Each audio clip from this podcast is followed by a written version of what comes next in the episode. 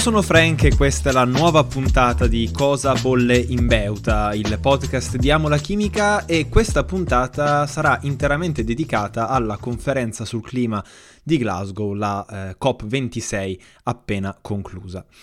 E su Instagram in direct mi avete chiesto in diversi come riassumerei l'esito di questa conferenza. Il mio riassunto potrebbe essere anche oggi la crisi climatica la risolviamo domani. E con questo fine, sigla e via. No, ovviamente sto scherzando. Il discorso è molto più articolato di così e per quanto abbia fatto male il colpo di coda dell'India che ha di fatto modificato una parola, phase out, abbandono, e l'ha sostituita con phase down, riduzione del carbone, ma ne parlerò eh, più avanti in questa puntata, questa COP ha rappresentato almeno secondo me un eh, significativo un passo in avanti rispetto alle precedenti. E, e, forse è sbagliato pretendere che una COP possa da sola risolvere il problema del cambiamento climatico. Certo, eh, se lo si pensa, questa non ha risolto nulla, però io penso che eh, la COP, le COP in generale, siano tanti pioli di una scala che se percorsi con regolarità e senza passi indietro eh, ci porteranno al raggiungimento del risultato finale, cioè quello di contenere il riscaldamento medio globale delle temperature entro un grado e mezzo eh, al 2100. Certo, questa scala si sta mano a mano degradando e se vogliamo raggiungere la cima prima che crolli, occorre fare in fretta, forse anzi sicuramente più in fretta di quanto non stiamo facendo noi oggi. Ma se la direzione direzione intrapresa è quella giusta, e così è, cioè se abbiamo imparato a salire i pioli della scala, allora forse anche accelerare non sarà poi così difficile. In questa puntata quindi vi racconterò di quelli che sono stati un po' i punti cruciali di questa conferenza sul clima, a cominciare dai risultati ottenuti nella prima settimana. E poi eh, vi parlerò del Glasgow Climate Pact. Prima di cominciare però volevo fare una piccola riflessione, e cioè quella di uscire un po' dalla dicotomia successo o fallimento della COP. A me non piace parlare di successo, non mi piace parlare di fallimento, piuttosto uno può vedere quali sono i passi avanti, quali sono i passi indietro, ma per eh, chiarire meglio questo, questa mia idea prendo in prestito le parole di Maria Rosa Iannelli dell'associazione Italian Climate Network che sul suo sito internet scrive che loro, come Italian Climate Network, eh, vogliono superare la dicotomia successo o fallimento perché è chiaro che i negoziati sono un processo incrementale. La COP26, qua sto continuando a leggere, è stata sicuramente la COP più politica dopo Parigi, che ha riportato al dialogo costruttivo i paesi. Molti gli accordi bilaterali e multilaterali che hanno indicato un passo avanti, anche se in alcune parti incomplete o in progressione. Uno su tutti l'accordo lanciato da Stati Uniti e Unione Europea sulle emissioni di metano. L'obiettivo 1.5 gradi è rientrato nei testi negoziali a gran forza come da raccomandazioni e scenari dell'IPCC, assenti nelle decisioni almeno fino a Katowice. E con questo cominciamo.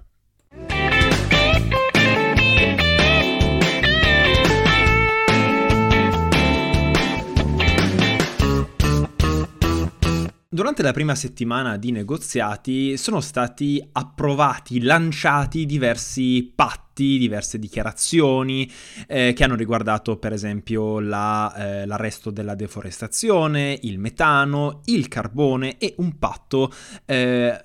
che è un po' stato tirato fuori dal cilindro, quello tra Cina e Stati Uniti, non se lo aspettava nessuno. Ma andiamo con ordine e vorrei cominciare proprio questa rassegna con il Glasgow Leaders Declaration on Forest and Land Use. Più di 100 paesi, che rappresentano circa l'85% delle foreste globali, hanno promesso di arrestare la deforestazione entro il 2030. Si tratta di una decisione storica, considerando che vi partecipano paesi come la Cina, gli Stati Uniti, l'Unione Europea, il Brasile e la Repubblica Democratica del Congo. Preservare le foreste è un passo essenziale per raggiungere l'obiettivo di limitare l'aumento delle temperature medie globali, eh, dal momento che ad oggi gli alberi sono il mezzo più efficace che abbiamo per rimuovere l'anidride carbonica dall'atmosfera. Questa decisione è, è tanto importante soprattutto anche alla luce di recenti evidenze legate al fatto che a causa della deforestazione e degli incendi una parte della foresta amazzonica emette più CO2 di quanta non ne riesca effettivamente ad assorbire. Se siete interessati a questo argomento vi rimando a una puntata precedente del, del podcast in cui appunto ne parlo in maniera un po' più estesa. Questa dichiarazione, eh, la eh, Glasgow Leaders Declaration on Forest and Land Use, ha come obiettivo quello di proteggere vaste aree del pianeta, dalla taiga siberiana alla foresta pluviale del Congo. E, cosa molto importante, sarà sovvenzionata con circa 7 miliardi di dollari da fondi privati e 12 miliardi di dollari da, da fondi eh, pubblici. Questa è una differenza sostanziale con un analogo ma fallimentare patto firmato nel 2014. Gli investimenti saranno utilizzati per il rimboschimento di aree degradate, per il supporto delle comunità indigene, per la protezione delle foreste e per la prevenzione degli incendi. Ma, badate bene che affinché tutto ciò abbia successo, sarà fondamentale che questi soldi vadano nelle mani giuste. Non è possibile vincere la sfida contro il cambiamento climatico senza affrontare il metano. Sicuramente la riduzione e la cattura della CO2 in atmosfera è fondamentale, ma appunto esiste un'altra molecola che ha un potere di riscaldamento superiore a 80 volte quello della CO2 in un arco temporale di 20 anni e questa molecola è il metano. Se da un lato il metano è un nemico sicuramente più feroce rispetto all'anidride carbonica, ha anche un punto debole molto importante. Ha infatti un tempo di vita in atmosfera di appena 12 anni eh, contro le centinaia di anni della CO2. In realtà poi stabilire il tempo di vita in atmosfera della CO2 è un'impresa tutt'altro che semplice e ci ritornerò poi magari in un post in futuro. Ma eh, quello che importa quindi è che se il metano vive in atmosfera solo 12 anni, da un certo punto di vista, se noi aggrediamo il metano e quindi riduciamo le sue emissioni in atmosfera, questo può darci dei risultati tangibili nel breve termine e ci può anche aiutare a guadagnare del tempo per ridurre le emissioni di CO2, per contenere l'aumento delle temperature medie globali. Il metano viene emesso principalmente dal settore dell'agricoltura. Nel 2018 il settore dell'agricoltura a livello globale ha emesso circa 3,5 miliardi di tonnellate, seguito dalle emissioni fuggitive, e questo è il metano che si perde per strada nei processi di estrazione del metano stesso o del petrolio, e queste emissioni hanno pesato sempre per il 2018 per circa 2,6 miliardi di tonnellate, e poi viene anche messo nel processo di gestione dei rifiuti dalle discariche, per esempio con 1,4 miliardi di tonnellate sempre nel 2018. L'accordo che si è fermato a Glasgow, che prende il nome di Global Methane Pledge, coinvolge più di 90 paesi e ha come obiettivo quello di ridurre del 30% le emissioni di metano entro il 2030 rispetto ai livelli del 2020. In particolare gli Stati Uniti eh, avvieranno un programma per ridurre drasticamente le emissioni fuggitive, che sono la prima fonte di metano in atmosfera eh, negli Stati Uniti. Purtroppo eh, né la Cina, né la Russia, né l'India, che proprio in questo ordine sono i principali emettitori di metano al mondo, non hanno firmato questo patto. Sebbene, eh, va riconosciuto, potranno farlo poi in un qualsiasi momento nel futuro e la Cina poi ha anche avviato un patto bilaterale con gli Stati Uniti che prevede, lo vedremo tra poco, tra le altre cose anche una riduzione delle emissioni del metano.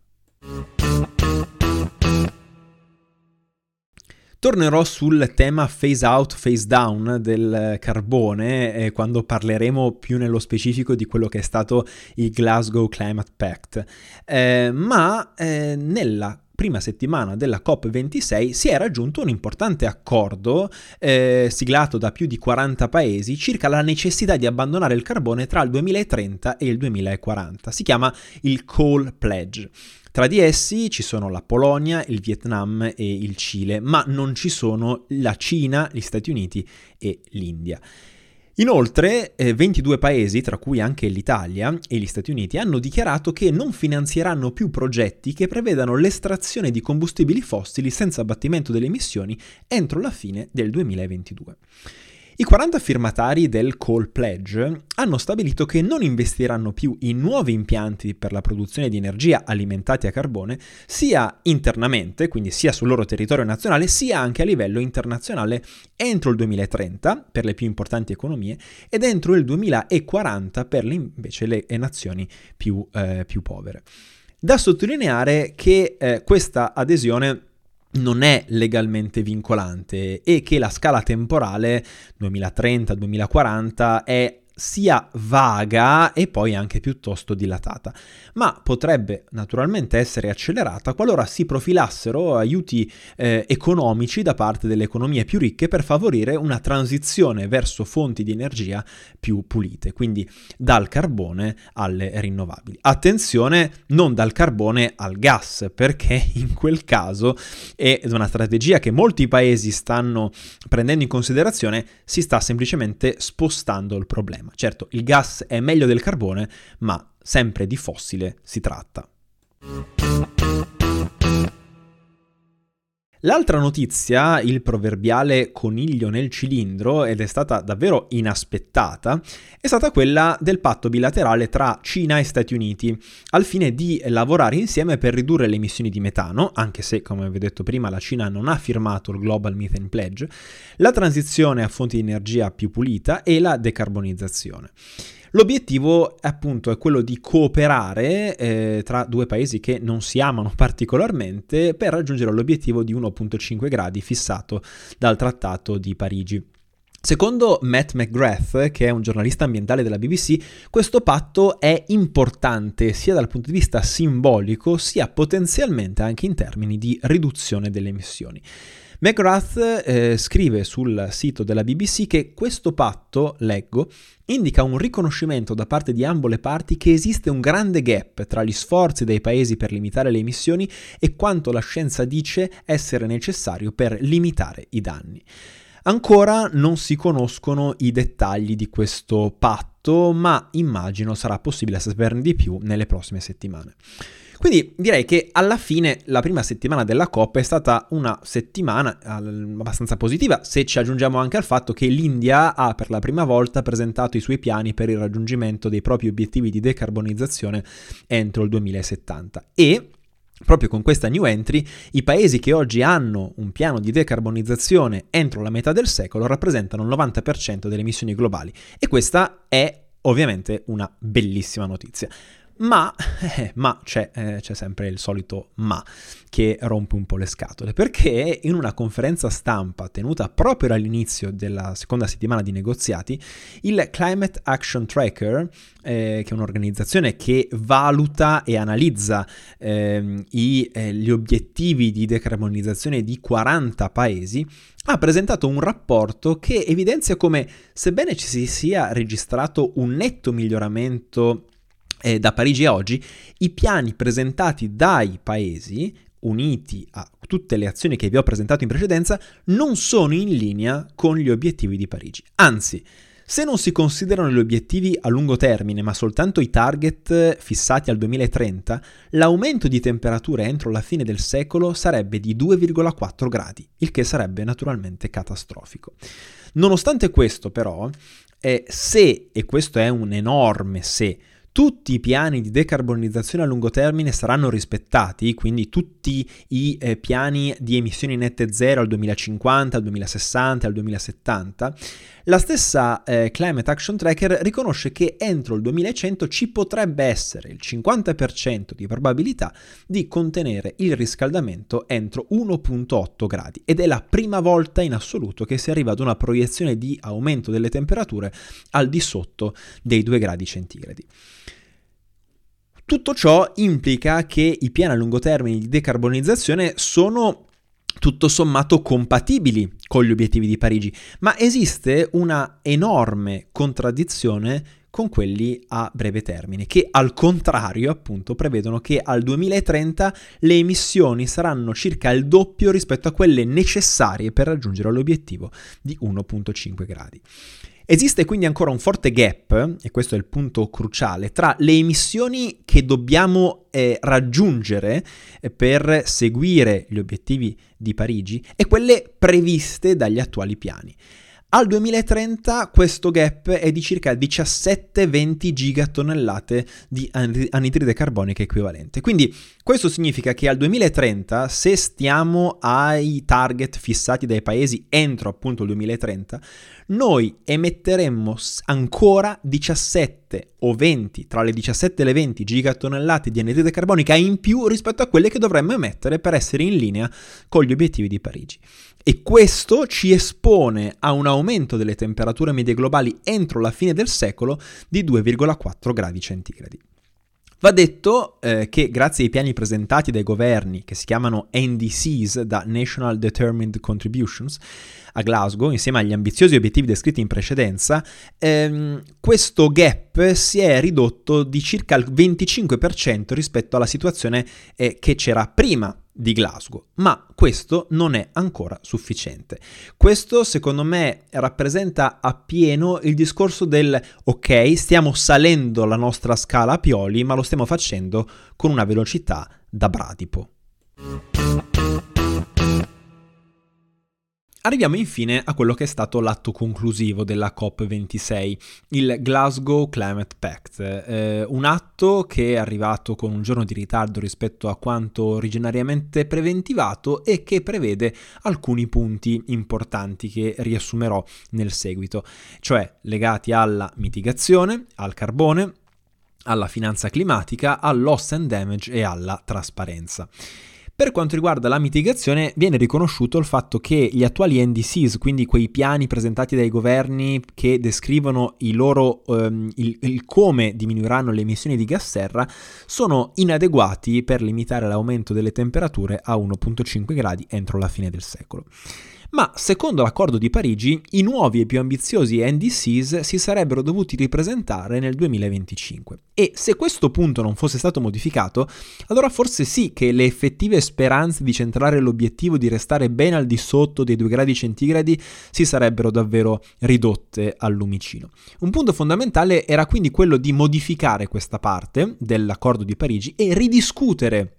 nuovi e più ambiziosi NDCs già dal prossimo anno, già dalla COP27 che eh, sarà in Egitto. Questo obiettivo è stato raggiunto e eh, quindi ci sarà la possibilità di revisionare NDCs già dal prossimo anno, sperando che questi siano naturalmente più ambiziosi. Si tratta, senza troppi giri di parole, secondo me, del risultato più significativo di questa COP, perché di fatto in questo modo si mantiene in vita l'obiettivo di 1.5 gradi.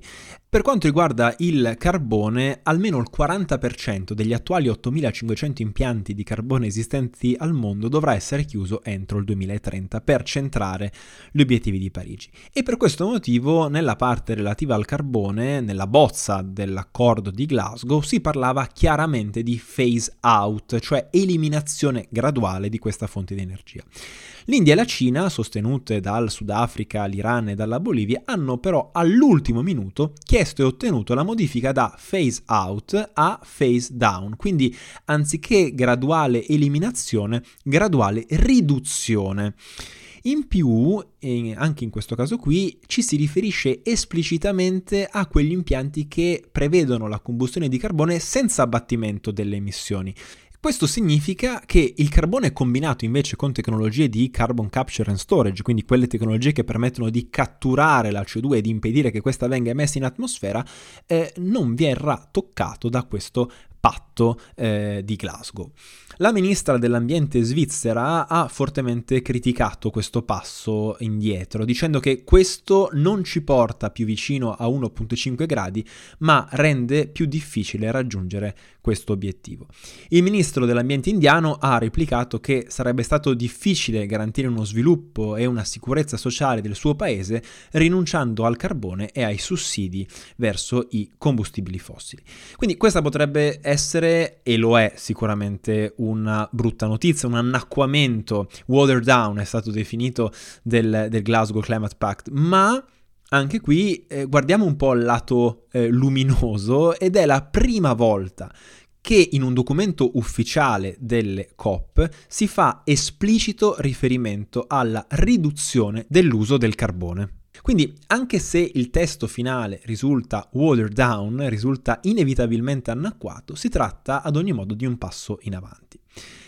Per quanto riguarda poi la finanza climatica, l'obiettivo dei 100 miliardi di dollari annui dati dai paesi ricchi ai paesi poveri entro il 2020 purtroppo non è stato raggiunto ci si è fermati a 80 miliardi nel 2019. A livello europeo comunque l'Unione Europea è eh, stata la, uno dei più importanti contributori con circa 27 miliardi di dollari nel 2020 ed è stato annunciato recentemente dalla Presidente von der Leyen che saranno allocati ulteriori 4 miliardi annui fino al 2027. Un risultato importante, sempre per quanto riguarda la finanza climatica, è stato anche quello dell'adattamento, a lungo poco considerato nelle COP passate, che erano principalmente focalizzate sulla mitigazione. I paesi sviluppati hanno deciso che entro il 2025 raddoppieranno gli sforzi economici per finanziare opere di adattamento fino a circa 40 miliardi di dollari all'anno. L'altro punto aperto era quello del loss and damage. Mm, quando si parla di loss and damage ci si riferisce a quegli eventi meteorologici estremi che vanno al di là delle capacità di adattamento dei paesi colpiti. Eh, l'idea alla base di questo concetto è che i paesi sviluppati eh, dovrebbero compensare i paesi più poveri e più colpiti dal cambiamento climatico, di cui hanno poca o nessuna colpa. Il tema è in discussione da circa dieci anni ed il motivo principale è la ritrosia da parte dei paesi sviluppati di riconoscere una sorta di responsabilità eh, climatica e quindi anche in questo caso la discussione sarà rinviata a data da destinarsi. O meglio, se ne riparlerà poi in Egitto il prossimo anno. Infine un tema legato alla trasparenza, che questo è anche molto interessante e molto importante, perché non sarà possibile per alcun paese omettere completamente dati relativi alle proprie emissioni che non si riescono o non si vogliono comunicare.